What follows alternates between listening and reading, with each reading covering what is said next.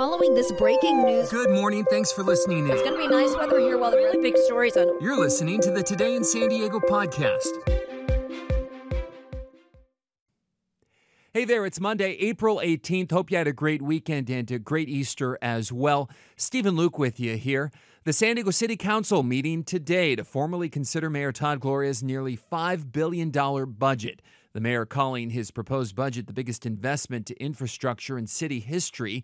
He's adding 77 million to resurface streets, a big priority, plus 8 million to improve sidewalks, street signage, traffic maintenance, and cleanup. The council meets at 2 o'clock today downtown.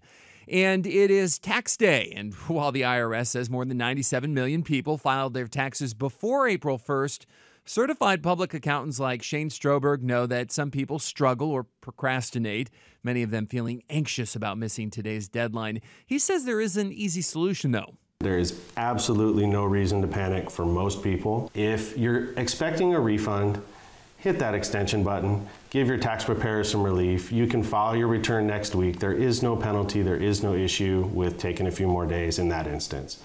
For more tax deadline tips, you can go to NBC7.com and search tax deadline. The county is holding a ribbon cutting today for a new crisis stabilization unit in Oceanside. It's going to be open 24 hours a day, seven days a week, providing behavioral health and substance abuse services. Law enforcement will be able to take people there who are experiencing a mental health crisis instead of jail or a hospital. This is the sixth county run facility like this in our region. A bird flu outbreak across the U.S. has the San Diego Zoo and Safari Park on high alert. This has killed 27 million turkeys, chickens, and other birds across the country. The outbreak first detected in North Carolina, making its way west, hitting Utah. And the San Diego Zoo and Safari Park currently has more than 3,500 birds in their care, so they're concerned.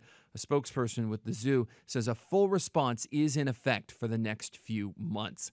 Let's catch up with Sheena and your first alert forecast.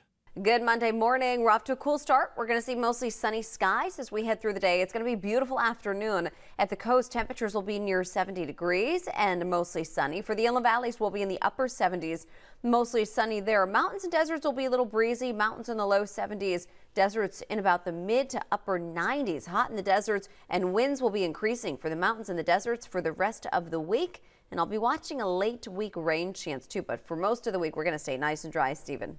Sheena, thank you. Kids will soon be able to ride public transportation for free. The Youth Opportunity Pass will work for bus and trolley rides as well as the coaster and sprinter.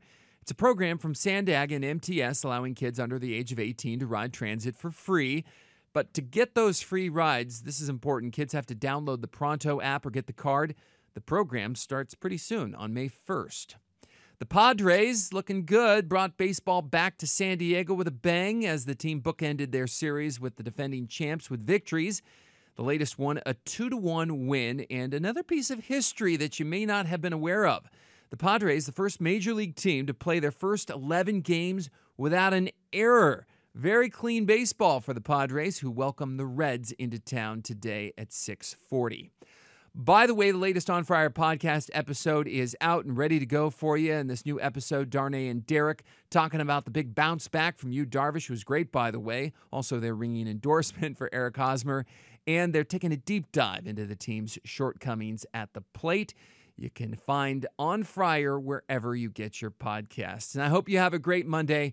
We'll talk soon. Thank you for listening to Today in San Diego. For more from our team, search NBC San Diego wherever you listen to podcasts. And be sure to give us your feedback by leaving a rating and review.